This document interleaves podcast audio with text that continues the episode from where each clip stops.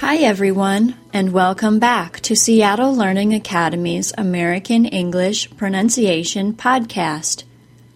My name is Mandy, and this is our 38th episode. I hope you're enjoying our words of the week. We'll continue with this format until January 1st, when I'm going to start video podcasts.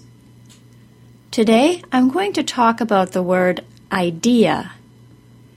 Idea is a short little word that causes a lot of problems for multiple reasons. First, the word is three syllables long. I, D, ya. Idea. If you're saying it as two syllables, it will be very hard for people to understand what word you're saying.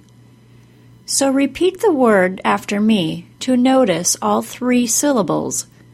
Idea. Then the first sound of the word is a long I sound. If you remember from way back in episode 8 about long vowels, the long I sound ends in a very quick Y sound. Listen to just the long I sound. I. Say the sound and feel your tongue go toward the top of your mouth. I. The next troublesome issue with this word is that there are two vowel sounds next to each other. There is a long E, then a schwa sound that sounds like a short U sound. Remember, schwa has no distinct sound of its own. It often sounds like a short U, short E, or sometimes a short I. It usually happens next to a stressed syllable. In the word idea, the middle syllable is stressed, and the letter A at the end is said as a. Idea. When there are two vowel sounds next to each other in a word, Native speakers add a very quick W sound or Y sound between the vowels. If you don't do this, one of two things will happen. You will tend to blend one vowel sound into the next, which we just don't do, or else you will add a glottal stop between the vowels. A glottal stop is the sound in the middle of uh oh if you do that, it will sound like idea.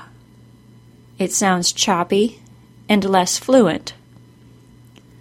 So for the word idea, we add a very quick Y sound between the vowels.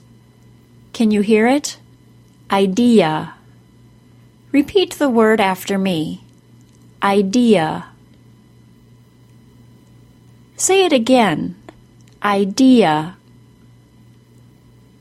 If you're curious for other examples of words with this little Y sound added, here are a few more. See if you can hear it.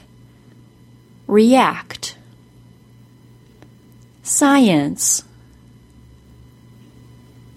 Chaos. Stereo. Reality. By the way, the dictionary usually will not show you this little added sound.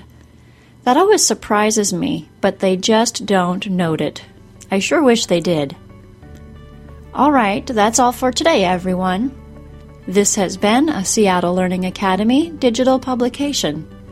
Seattle Learning Academy is where the world comes to learn. Thanks for listening. Bye bye.